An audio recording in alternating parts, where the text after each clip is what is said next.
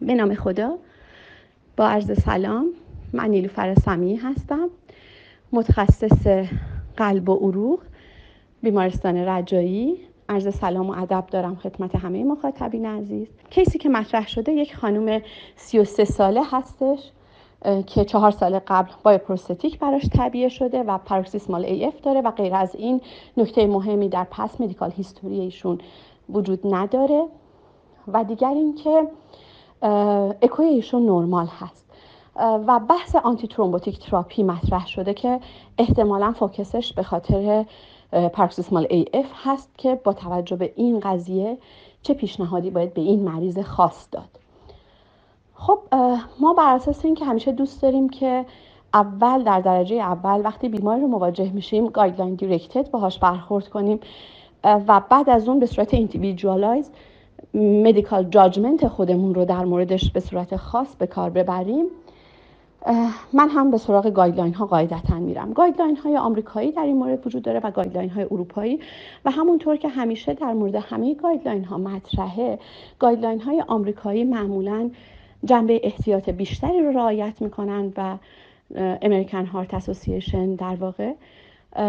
و guideline های ESC یک کمی راحتتر و دست و دلبازتر با بیماران برخورد می‌کنن ولی آنچه در همه guideline ها مشترکه اینه که فرقی بین paroxysmal AF persistent AF long lasting AF اینها وجود نداره و اگر قرار باشه بیمار در category دریافت antithrombotic قرار بگیره بین اینها تفاوتی نیست و هر مدل AF ی مشمول دریافت antithrombotic اگر در اون category خاص پرخطر قرار بگیره باید باشه و دریافت antithrombotic ش رو داشته باشه.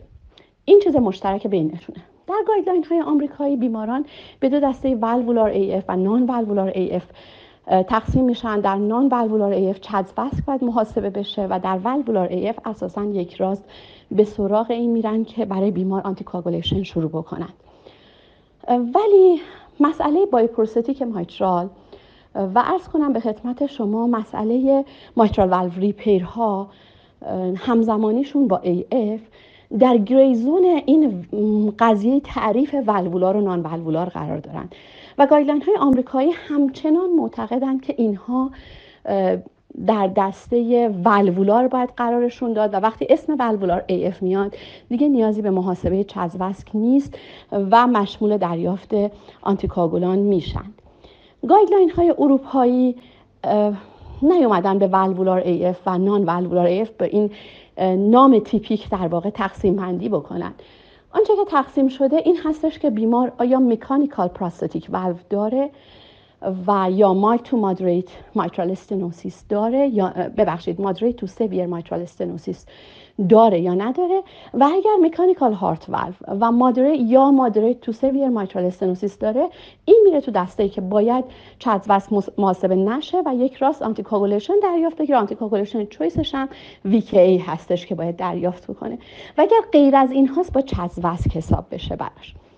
بنابراین ما در مورد این case خاص اگر بخوایم guideline directed برخورد بکنیم این case خاص در guideline های آمریکایی جای قرار می‌گیره که جزء valvular AF هنوز تلقی میشه و irrespective در واقع به VASc ش ما باید براش anticoagulation شروع کنیم و چون که مریضی هستش که anticoagulation که می‌تونه دریافت بکنه می‌تونه از نوع در واقع VKA باشه یا oral anticoagulant که بعد در آخرین مقاله ای که در مورد challenge های در واقع ریتم AF منتشر شده بود که خیلی هم داغ هست این مقاله. مال 15 June 2020 یعنی مال چند روز پیش هست. در واقع NOAC ها رو پیشنهاد کرده بود برای کسایی که mitral repair شدن یا bioprosthetic mitral valve دارن.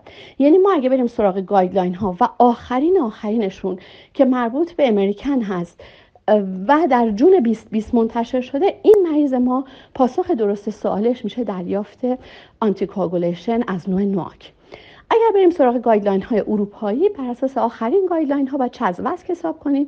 چون تنها فاکتور خطری که داره زن بودنش هستش که شماره یک میشه برای یک خانوم چزوسکش وقتی محاسبه میشه در دسته قرار می‌گیره که نیاز به anticoagulation نداره و ما هیچ antithrombotic ی نمیدیم. البته این منهای این هستش که بیماری که با prosthetic داره به هر حال life نیاز به آسپرین رو داره به خاطر خود ولوش. این بر اساس guideline حالا ما ممکنه بگیم ما به guideline های اروپایی بیشتر عمل می‌کنیم یا guideline های امریکایی و بنابراین میشه دو جواب درست رو داد برای این سوال. و اگر کسی بگه من بر این اساس دوست دارم عمل کنم و اون رو مد نظر قرار میدم به نظر من هیچ جوابی نمی‌تونه غلط باشه. بستگی داره که ما به چه guideline ی اعتماد می‌کنیم و اون رو در نظر می‌گیریم. اما در مورد نظر شخصی خودم در مورد این بیمار خاص حالا من همیشه بعد از guideline ها دوست دارم که individualize بیمار رو کلی در نظر بگیرم و ببینم که چه کاری براش انجام بدیم. بیمار بالاخره یک خانوم cycle هایی داره که می‌تونه خونریزی توش تشدید بشه. حوادث thromboembolic تا به حال نداشته اون چیزی که توی past medical history شه ولی ما باید با focus بیشتر این رو ازش سوال بکنیم. و اینکه اکوی نرمال داشته. وقتی می نویسن اکوی نرمال من استنباطم این هستش که دریچه leaflet thickening نداره left atrium ش سایز بزرگی نداره. smoky pattern یا spontaneous echo contrast در قلب دیده نمیشه.